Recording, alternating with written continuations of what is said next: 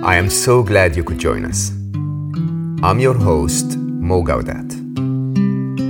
This podcast is nothing more than a conversation between two good friends sharing inspiring life stories and perhaps some nuggets of wisdom along the way. This is your invitation to slow down with us. Welcome to Slow Mo.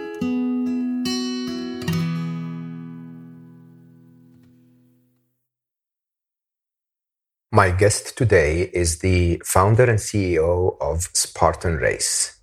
Joe De Sena has been an entrepreneur since his pre-teens.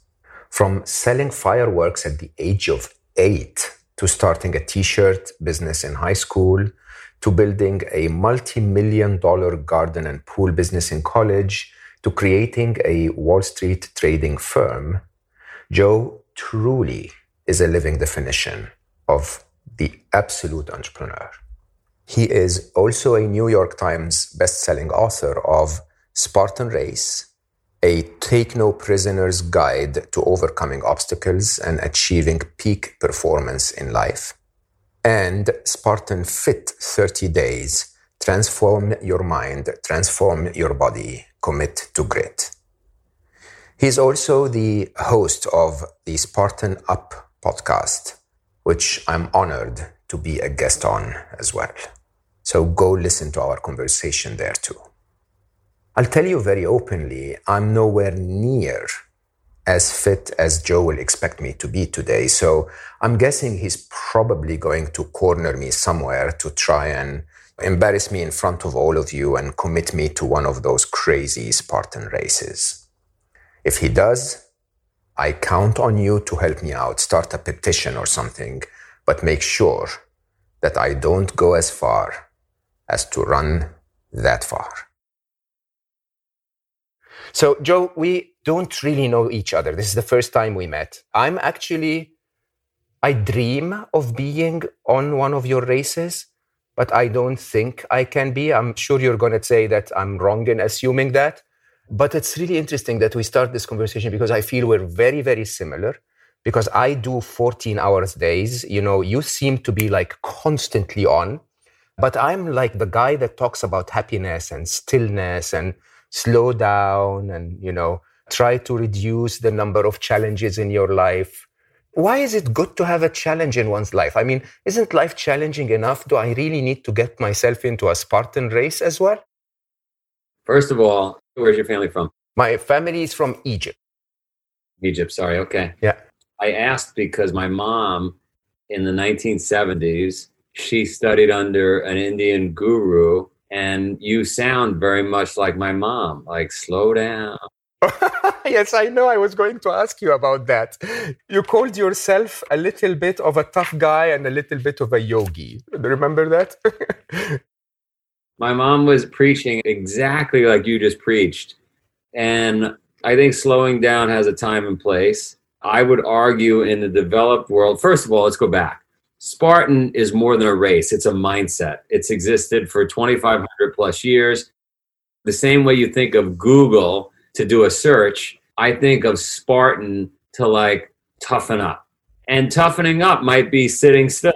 In my mother's case, she meditated for 30 days straight while fasting, right? So, like, there you go. You could Spartan up, slowing down, but it's to do something hard for a purpose, and we can get into that. And so, um, I think slowing down has its time and place. In the developed world, in my opinion, we could squeeze so much more out of our lives. We're too soft. So, so when you talk about slowing down and you talk about like recovery, my answer is like, hey guys, hey girls, we're not exactly on the Lewis and Clark expedition. You know, we're not dealing with the Spanish flu. We're not in the Great Depression. It's not World War II storming Normandy Beach. So like, like I get it. We all have challenges in our life, but like it's not that bad. We have it pretty good.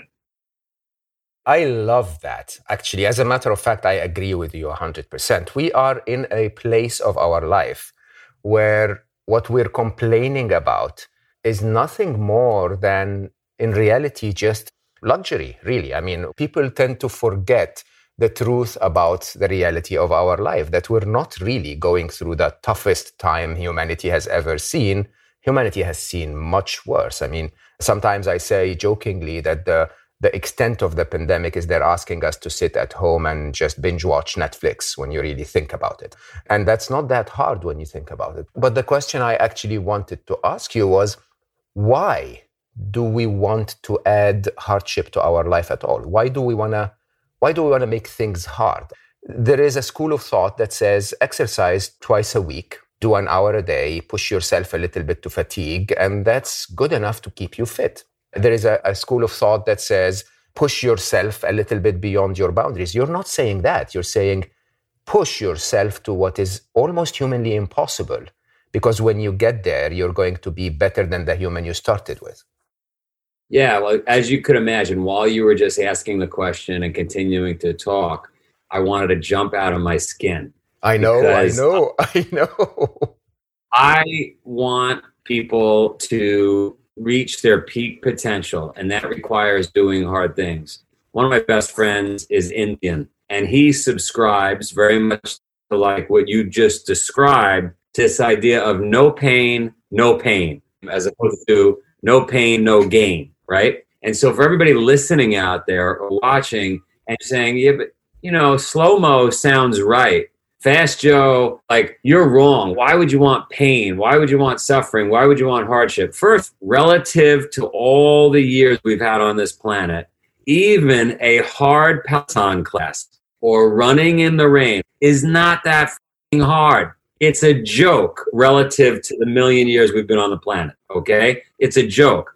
I'm talking about manufacturing a little smidgen of diversity in your life. Now, what's the science? Why should we do this? All right, let me put it to you like this the human body is just like a swimming pool.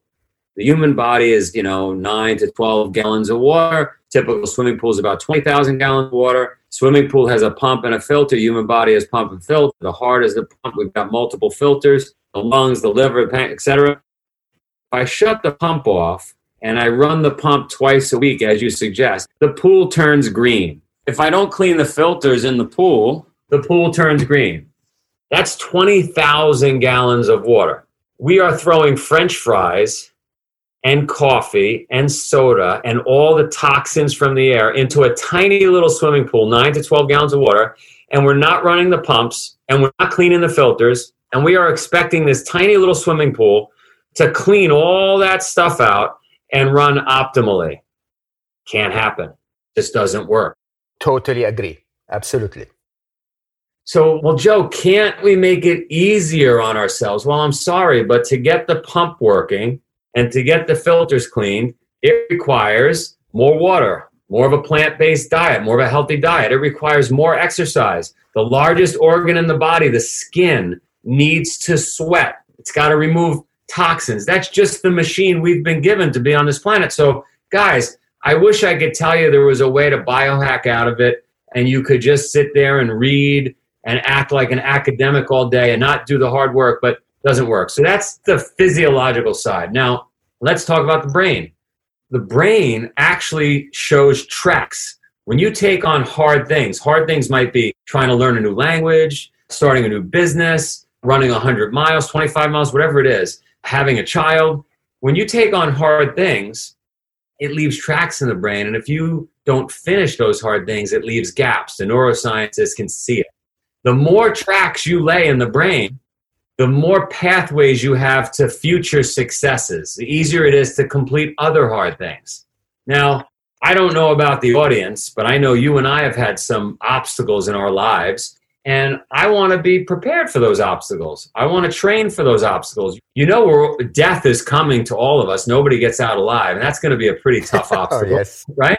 So I want to be prepared. I want to lay as many tracks in my head as I can. Now let's use an analogy. If we had the choice of growing up inside of a perfectly climate controlled greenhouse or the option to grow up on the side of a mountain in rainstorms and, and build a root system around the rocks and try to grow with sunlight or no sunlight versus that greenhouse, you might say, gee, the greenhouse sounds like a much better existence.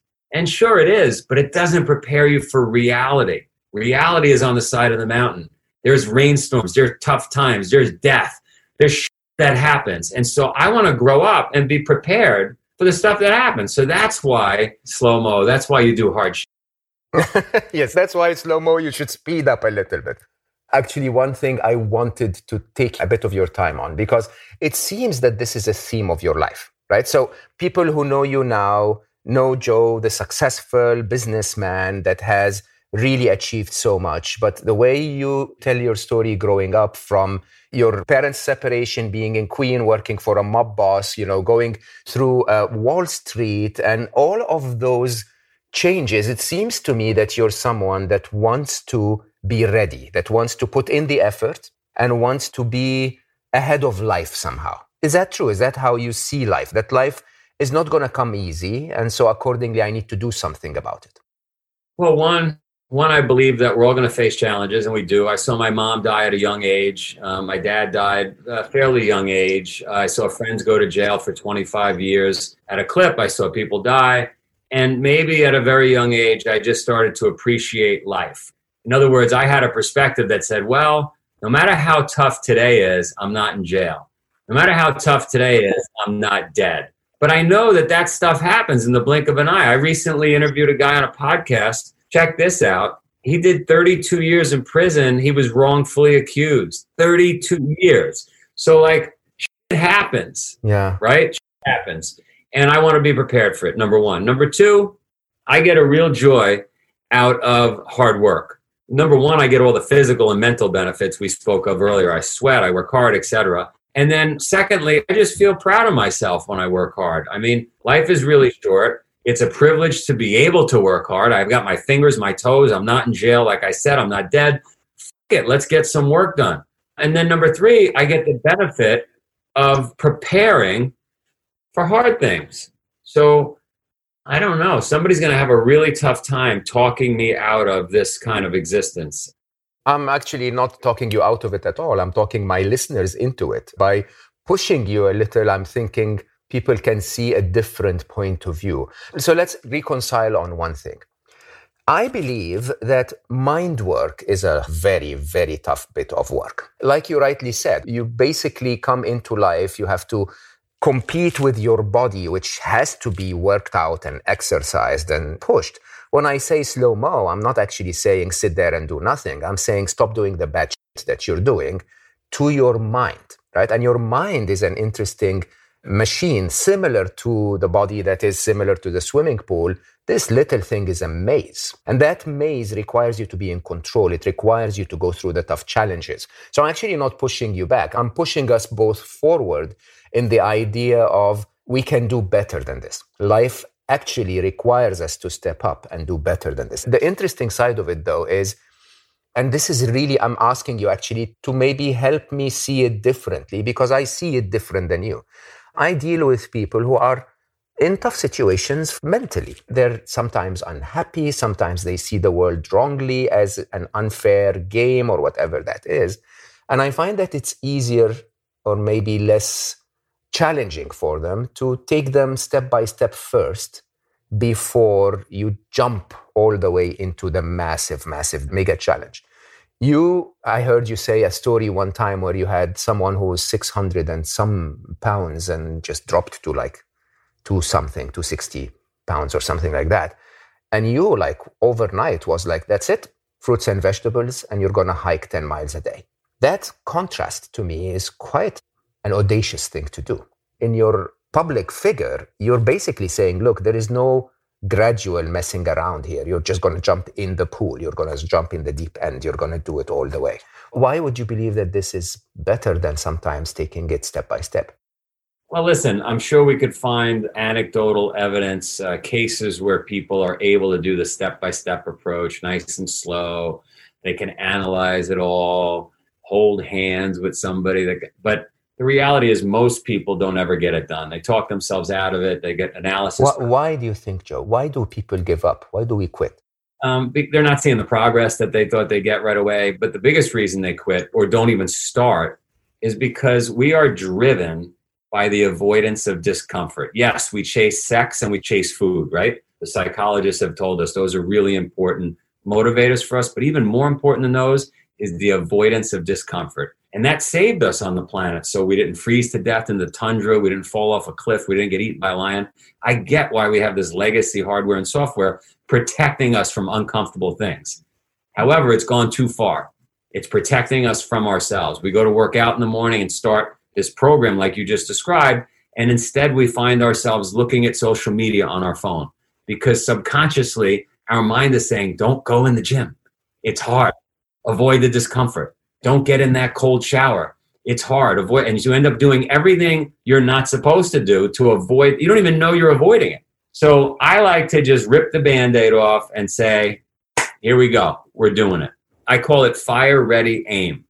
We take the shot, then we get ready and we aim as opposed to sitting around and talking about it forever and never doing it. Now, you discuss this idea of slowing your mind down, right? And getting those negative thoughts, getting out of your own head. I like to tell people if you're in your own head, you're behind enemy lines. How do you get out of your own head? Easiest way to get out of your own head is go do something big physically. Now, big is relative. It might be a five mile walk, it could be a half a mile swim, but it's got to be something that gets you to a place where you just want water, food, and shelter. And when you get to a place where you're that hungry and you're that tired, your mind is at ease. All the junk has come out of your head, and you are now 100% focused on water, food, and shelter. So it's a hack. It's an easy way to slow your mind down. You know, when my mind is racing, I got a lot of shit going on. I do it. You would think I was a yogi. I am so relaxed. One more little piece. I'm sorry I'm stealing the microphone here. Not at all. It's your microphone. I have a farm in Vermont and we had animals. And I had, uh, at one point, I had eight dogs. I know a lot of people get upset that I compare our species to dogs, but you know, if I left those dogs in the house because I was busy on the farm that day or had something to do, when I came home, they were in their own head. They were fighting with each other. They ripped apart the furniture. They were crazy. Seriously. Yeah. If I let them out and they ran and they got exhausted and they did what their body was meant to do and they cleaned out their swimming pool, they were happy as can be. Laying on their back, they were yoga dogs. So, so my point is, you've got the physical side of it has been bracketed and bucketed by people as this thing that jocks do, that athletes do. No, it's what humans do. It's what animals do. It's not acceptable for you to come home and your dog to be sitting in the living room watching TV, smoking a cigarette, painting its nails, right, with its hair in a bun. That would not be acceptable. What would be acceptable is if you came home and the dog was running around the backyard and panting and tired and, and climbing and muddy. And so we are dogs. We're animals. I like that analogy very much. As a matter of fact, hold on. Again, pushing you back to get to the bottom of it.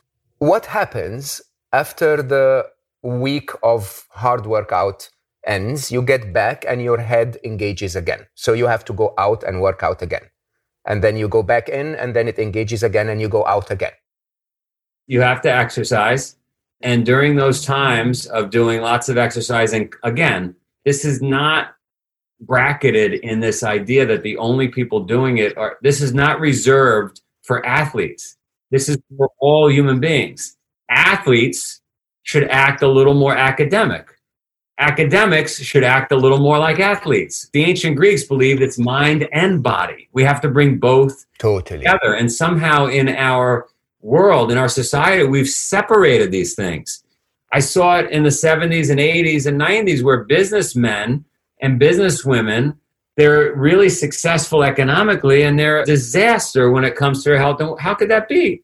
You get to be an Olympian if you're trying to run a business or work in an organization. You got to be going for a gold medal every day. You got to take care of yourself like an Olympian. And on the other hand, if you're an athlete and you're training every day, you should be reading and learn how to play the piano and doing all the things that somebody really intelligent would be doing too. You can't have just one or the other. So, in the question you asked, your mind starts to get dark again. Go do some more burpees, take another cold shower, in those moments where you're exercising, look, there's a great saying there's nothing that you can't walk off. You just got to walk through. yes. Okay? There's nothing you can't walk off. So if you're in your own head, go for a walk. If you're still in your own head, keep walking. At some point, you'll be out of your head, I promise. Mm, don't know how to agree to that. I liked what you said in the middle because I think you rightly said it's the body and the mind, right? And most of us sort of happiness gurus, I'm not a happiness guru at all, by the way. We talk about the mind and how can you manage the process of how your mind thinks about things and so on. You're saying, no, no, no, no, get in your body. And by the way, that's a very, very spiritual concept too. But you're saying get in your body by literally pushing that machine to stop thinking about bullshit. Just jump into your body and you'll be there. You'll be in the moment, right? But it's both of them. And I think the idea is can you get into your body in a way that allows you to have enough free space so that you can actually get into your mind and not do that again, not go back to smoking again, right?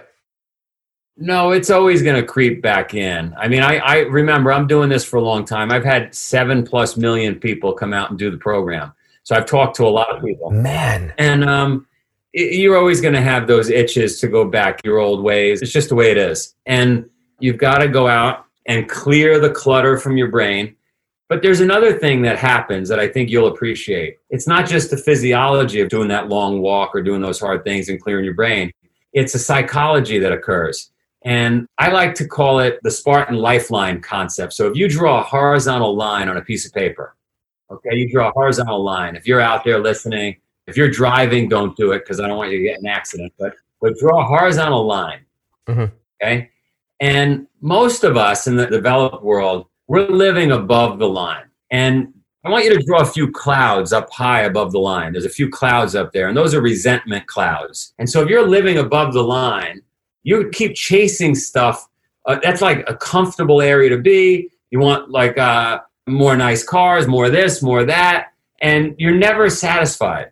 If you take some dips below the line, doing the long walk, taking the cold shower, going on a long run, maybe even practicing some poverty, if you take some dips below the line, and taking a dip below the line is kind of like taking a soccer ball and, and forcing it to stay underwater and it pops back up, right?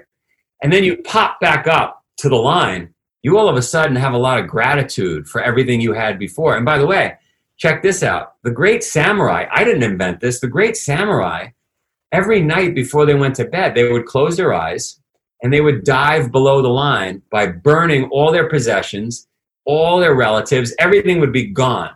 And when they wake up, they're back at the line. They got their possessions back, they've got their family, and they appreciate oh everything. oh everything. my God, that's an amazing practice. Isn't that great?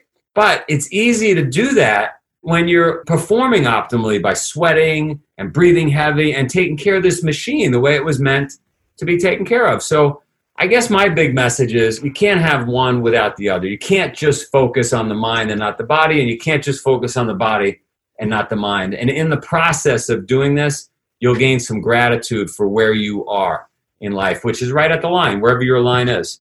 I love that. I think that's such an, a profound way of looking at it.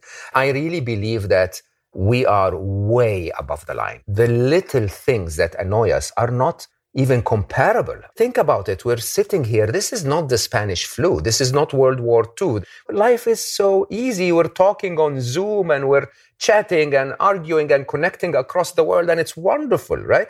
And yet we are so above the line that if you, you know, if your boyfriend says, hey, you go like, what's wrong with life? You know, life is really annoying. And it's, we're so fragile, I believe, you know, we're so spoiled, maybe is the right word. Yeah.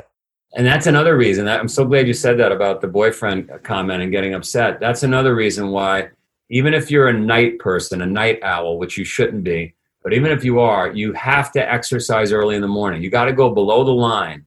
It'll set your day up for success. Hypothetically, if you did a 10 mile run in the morning and you're only a two mile runner, but you did a 10 mile run in the morning and you took a cold shower, there is nothing that will happen to you that day that you'll say, no big deal, I'm not running. exactly, exactly. It's like everything pales in comparison. Joe, tell me, okay, I'm 53, reasonably fit for my age, had that little tiny belly that I hide very well in my black t shirts for the last seven, eight, nine years. I hate the damn thing, unable to get rid of it. At the same time, I live a very busy life, stupidly busy, but I want to run the race how do I start from here so that I can join your next race? That's the thing is it's so easy, but you just have to actually do it. I can tell you how many 100,000 conversations I've had like this. People just don't want to do the work. So if you're serious and you want to do the work, all you would have to do, first of all, I recommend highly yoga. Believe it or not. Seriously. Yes, I recommend yoga. Okay. And let me tell you why. You and I will finish anything we embark on. We're both pretty driven people. Okay. True. Yeah. If you and I headed out on 50 mile hike and I'm in shape and you're not, in a current example, I might get tired at mile 10 and you get tired at mile five. Now at mile 10, we're both tired. You just happen to get tired before me. We both push through unless we get injured. So we have to avoid injury at all costs because our mind will get us through any challenge we take on. How do we avoid injury? We got to remain flexible and mobile. How do we do that? We got to do yoga. We got to have a regular yoga practice. A lot of people don't expect me to talk about that. So figure it out. The good news is you get it online. You can figure out your five or six or 10 stretches that you do religiously every day. That's got to be your daily practice, seven days a week. There's no vacations from it. You have to maintain mobility and flexibility first and foremost. I have tons of stretches I could give you, but you know, for your body or things that bother you, you might want to find a few. It's up to you. You guys, you can email me, joe at spartan.com. I'm happy to give you my stretches. Okay. Secondly, if you want just a basic life program to live to 100 years old and be able to do anything, is all you got to do. So simple. I want you to run at whatever pace you can, one mile a day, just one mile. It could be a slow jog, it could be a 15 minute mile, but faster than a walk. Okay, because I want you bouncing because that's very good for the lymphatic system. Just one mile. I want you to do 30 burpees. You could do them one at a time. You could take five minutes, doesn't matter. 30 burpees a day.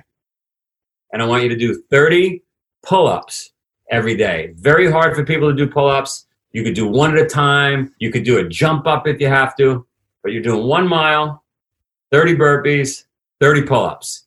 If you can't give me that, which you should be able to do in like 20 something minutes, if you can't give me that with some stretches, you deserve to be in your own head. I can't help you. yes.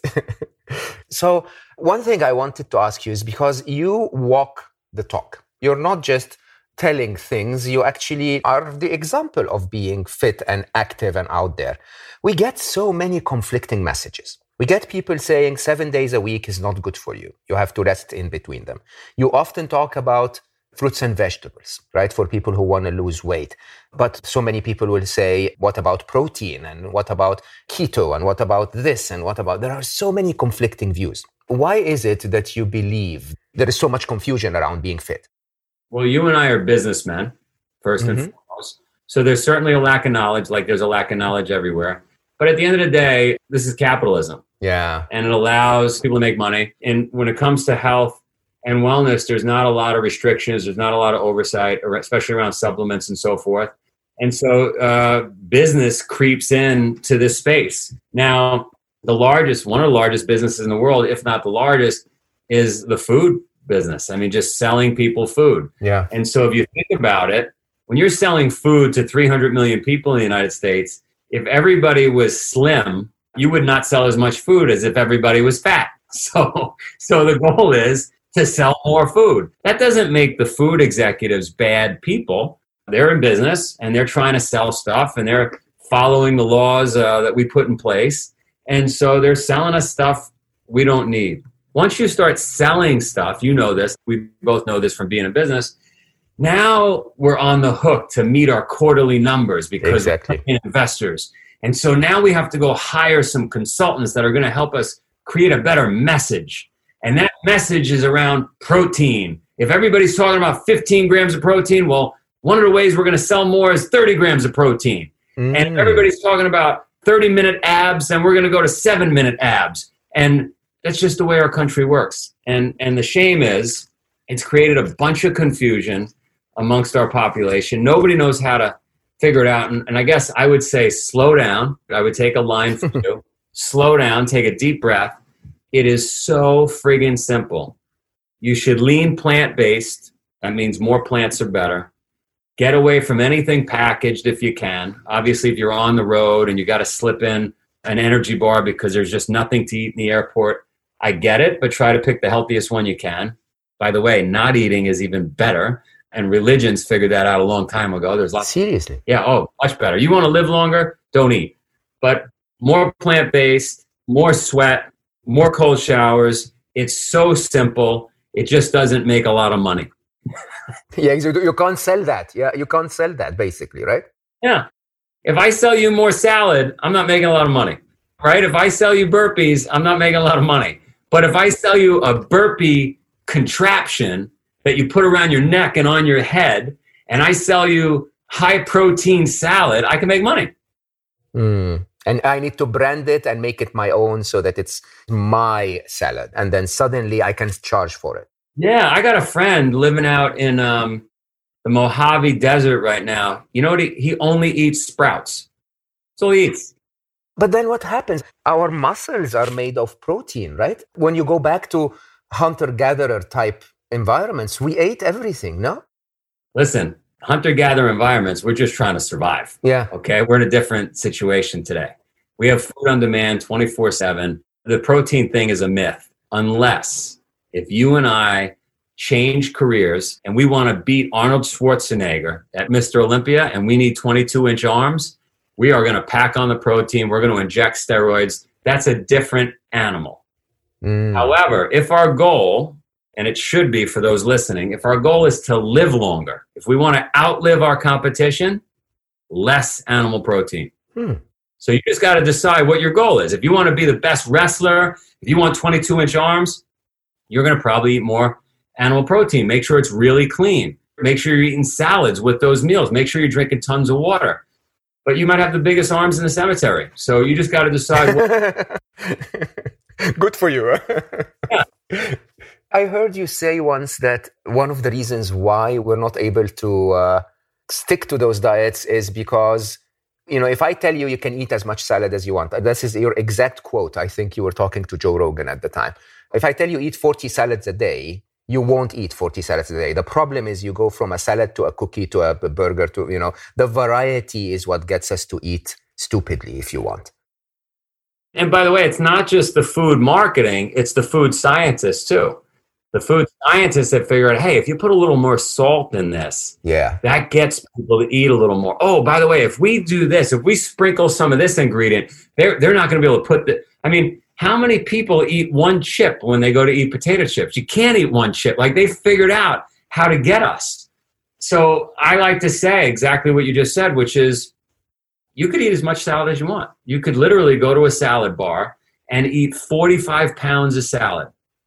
But if you don't have knowledge out there, that doesn't mean potato salad and macaroni salad. and like you can't yeah. put mayonnaise all over your salad you always want to go as clean to the original source as possible. How did that salad, how did those things that are in it come out of the ground? And you can eat as much of that as you want. You could pour olive oil, it's fine. You could pour vinegar oil, it's fine, but you're not going to overeat salad.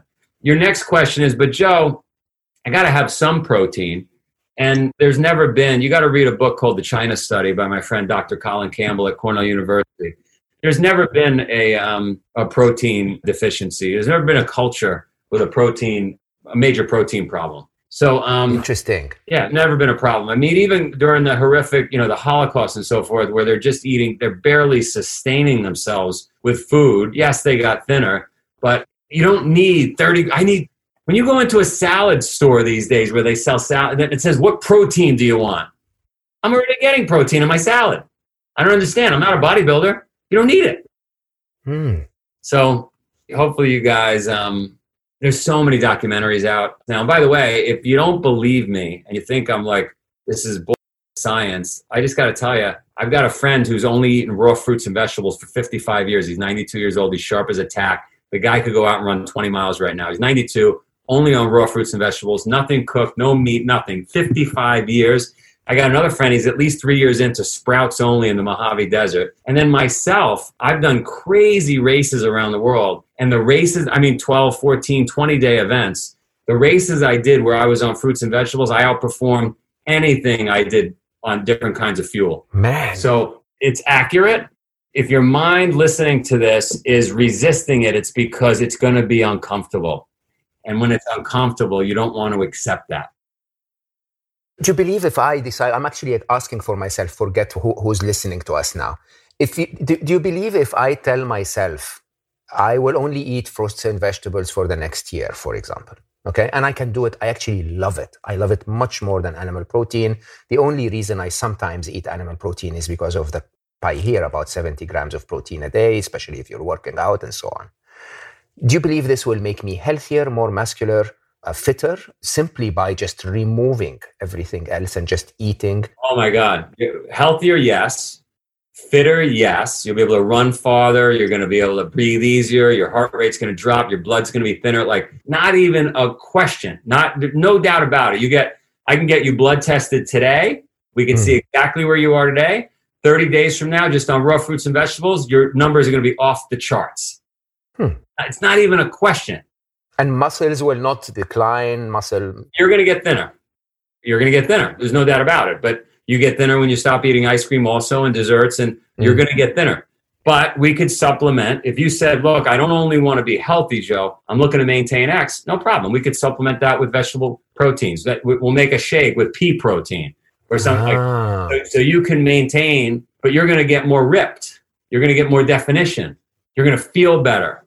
Yeah I'll, ha- I'll have to accept that. That's fine fine. I'll live with definition and six pack i'm okay with that. Not a problem at all. I love that actually. I, I will tell you openly and I, I don't hide anything from my, my followers. I hate animal protein in all its forms and shapes and i force myself every now and then and i want i want to get rid of it. It feels more natural to me that i'm not eating that right? Now, I will say, and I do this, if there's a moment during the month or whatever, and I, my kids are having a burger and I want to have a burger. Yeah, absolutely.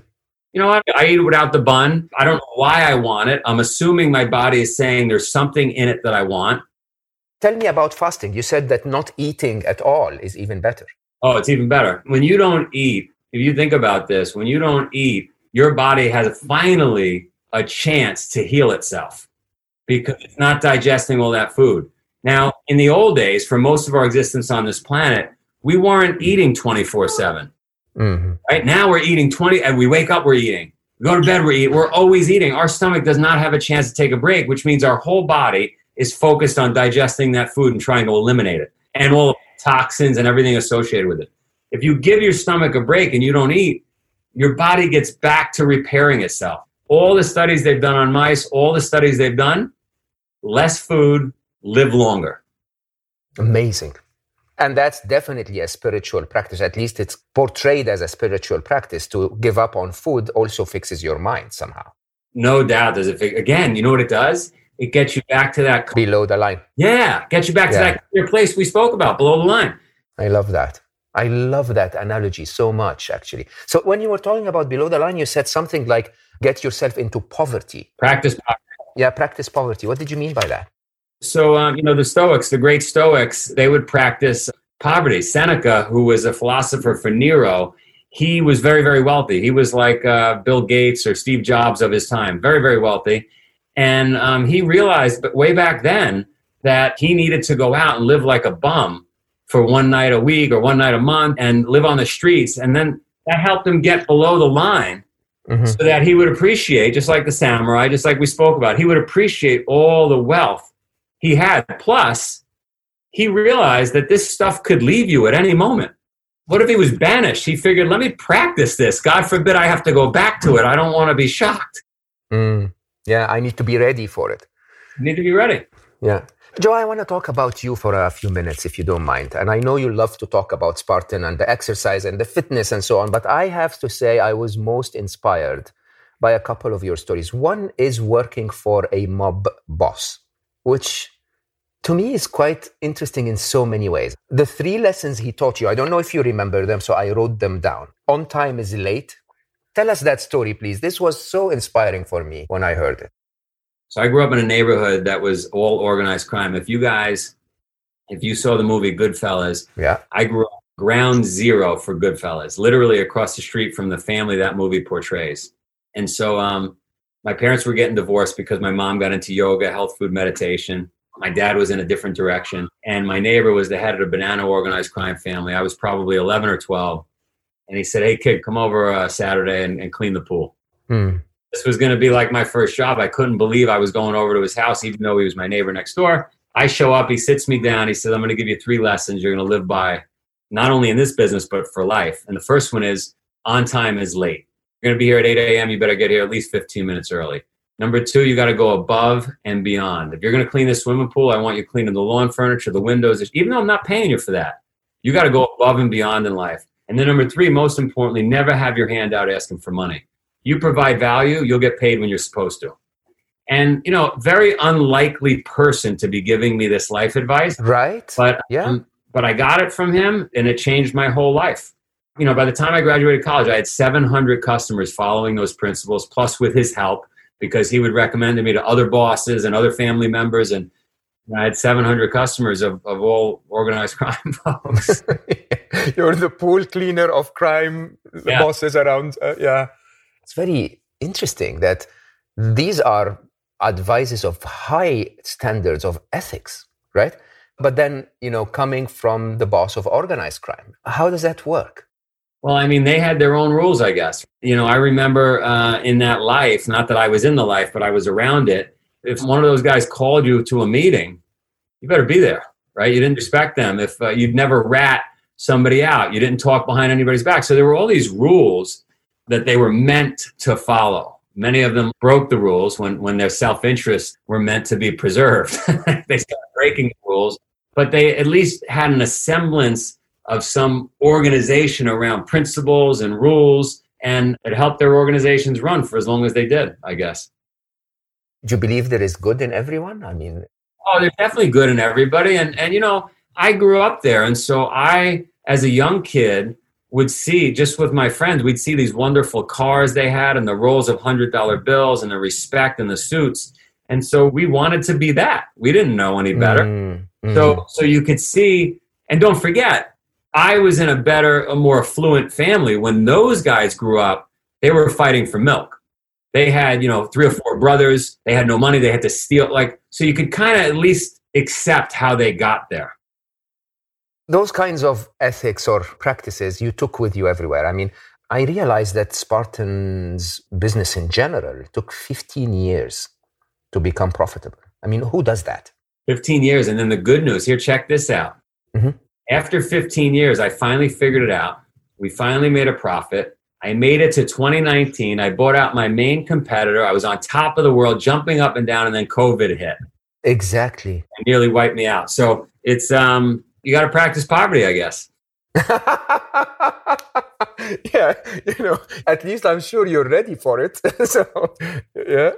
How did that turn out? I mean, my startup actually suffered quite significantly, not from a business point of view, but from a financing point of view for a while. And we're out of it. We're doing really, really well. But, you know, how do you deal with something like this? It's something that I think many people are going through. Well, you mean how do I deal with the 15 years of losses or how do I deal with COVID? Uh, both of them. Who stays 15 years in a business that is losing? Like, seriously, what was going on in your mind at the time? I don't want to lose. I don't want to quit. I've basically gone out to the world and said I'm doing this, and so I would be a fraud if I don't deliver. Man, I was getting good feedback from people that did participate, and I thought, you know, this is such an awesome thing. It aligned with my true north and my purpose. But you know, at some point, you have no choice. You got to throw in the towel. You, there's no moves you could make. And then always when it was like the eleventh hour and it was over, something miraculously would happen to give us life again and I don't think it's as miraculous as I just made it sound. I think it's just the ability to stick with it and then it just finds a way. And most people I think end up quitting and so they don't they don't find that way. Somehow you come out of the tunnel. i the stories exist in books and movies. I was just watching that Hell on Wheels last night before I went to bed for 30 minutes, and um, they were making the railroad across the country. And there was a hundred reasons to quit. You're being attacked by Indians. You can't get over the mountain. The tunnel collapses on you. The train, like the government stops funding. But if you stick with it, somehow you eventually get the railroad tracks across the country. Hmm. So I'm guessing you're not going to quit now. I'd like to. yeah we were not going to let you because I'm going to come and beat your ass in the race. Uh, you know, I'm going to start to stretch and, and do that stuff that you told me. And then maybe one day, do you think I can do that one day, like beat you? Oh, it's not even a question. Not even a question. Are you serious? Yeah, not even a question. I can't even tell you. I've ripped so many people. I one time I was getting a haircut in Texas. You'll like this. I landed in Texas. I needed a haircut because I was going to be on film. And I went in, and the woman that was giving me a haircut, I just met her three seconds earlier. I said, "What are you doing tomorrow?" Because we have a Spartan race coming. She said, "Oh no, no, I have, I haven't done anything." I said, "You're coming tomorrow. Meet me at 5 a.m. I got 10,000 people there." She showed up cold, completely out of shape. She cried along the way, but she did it and she finished. And so I, I, oh, I, man. I got thousands of stories like that. So you could do it tomorrow if we had to. Uh, But I want to do it better than you. I want to beat you. You're my target now. That would be nearly impossible, but you could. Thank you for the encouragement. yeah, I can try. I can try. And, you know, maybe now that you said that, maybe I should actually do it. Hmm, we'll see. Joe, I don't know how to thank you. This has been a delightfully eye opening and wonderful conversation. I wish we could have spent more time talking about you and your family and growing up. I think there are lots of lessons there. So, what I'll ask people to do is please find Joe online, listen to his stories, listen to other interviews. I think it's so inspiring in so many ways. The years on Wall Street, find that. Don't stop stalking him until you find that. It's a true inspiration from my exact opposite. There you go. This I'm looking in the exact opposite of me in a mirror, getting to the exact same target. I'm really, really grateful for your time, Joe. It's been a wonderful conversation. You're awesome. I had a lot of fun with you, Slow Mo. Slow Mo. yes, there we are. Yeah, and by the way, guys, I'll be on Joe's uh, podcast, so uh, let's see how that one will go. I'm guessing it will be an interesting one, so don't miss that. Thanks, sir. There you go. I'm stuck now. I'm committed to run one of those Spartan races unless you tell me that I shouldn't. Because maybe my very Zen life is also another way to go through life. I don't know actually. So tell me what you think. Should I run that race? Find me on social media. I am Mo underscore Gawdat on Instagram, Mo Gawdat on LinkedIn, M Gawdat on Twitter, and mo.gawdat.official on Facebook. You can also find all of my work, hundreds and hundreds of video on youtube.com slash solve for happy. Remember to help us out and spread the message on this podcast so that others can be inspired too. Rate the podcast five stars on Apple Podcast if you haven't done so. Share it on social media. Tell your friends what you learned. Chat about it with everyone that you know. I'm very grateful for your support and help, but without you, I will never reach a billion happy. Only with your help will we ever get there. I know you have a million and a half things to do every day, but believe it or not, once you focus on it, there's always that little bit of time to slow down. I'm very grateful for the alibi that you give me to talk to so many interesting and wise people. I love you all for listening, and I'll see you next time.